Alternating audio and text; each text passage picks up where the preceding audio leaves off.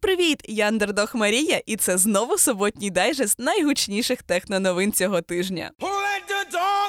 Злиття не буде. Ще у вересні минулого року компанія Adobe оголосила про придбання Figma за 20 мільярдів доларів. І не встигли сторони потиснути одне одному руки, як за них взялися антимонопольні комітети. Причому не тільки американський регулятор зацікавився угодою, питання з'явилися ще й у британців. Зараз за Adobe взялися регулятори Європейського союзу. Влада ЄС планує детальне розслідування, яке може затягнутися на місяці, та, врешті-решт, взагалі зірвати угоду. Продовжимо слідкувати за серіалом під назвою Купи мене, якщо зможеш.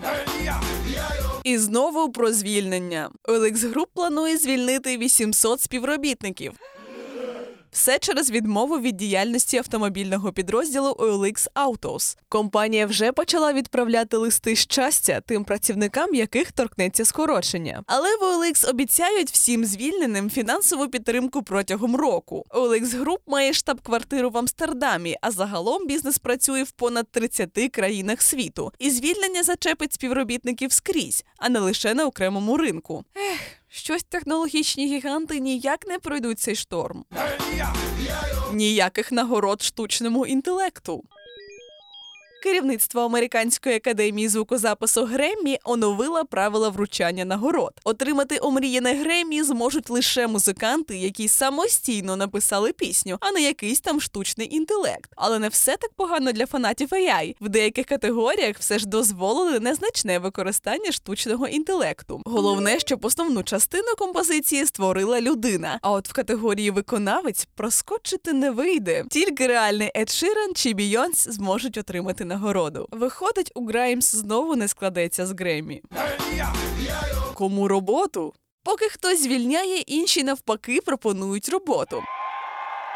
Щоправда, не всім, а тільки українським біженцям. 41 компанія, серед яких Amazon, Google, LinkedIn, Microsoft, L'Oreal та інші планують працевлаштувати та допомогти з навчанням українським біженцям в Європі. Деякі компанії навіть назвали чіткі цифри працевлаштувати понад 13 тисяч українців до 2025 року.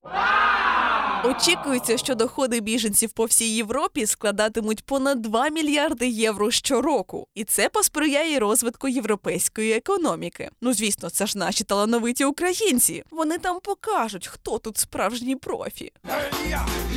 Запартнерилися коротко і по суті про співпрацю української діджитал-агенції NetPeak Ukraine та Amazon. Програма Buy Me with Prime дозволяє продавати товари на сайті клієнта через платформу маркетплейса, а ще збільшити довіру з боку користувачів до онлайн-магазину та пришвидшити доставку. Тепер на американському маркетплейсі можна буде купити багато товарів Made in Ukraine. Красаж! Шукаєш, як замінити Patreon? Є ідея. Ще п'ять років тому львів'яни запустили платформу стрімерів, де ті можуть збирати донати. Донателло.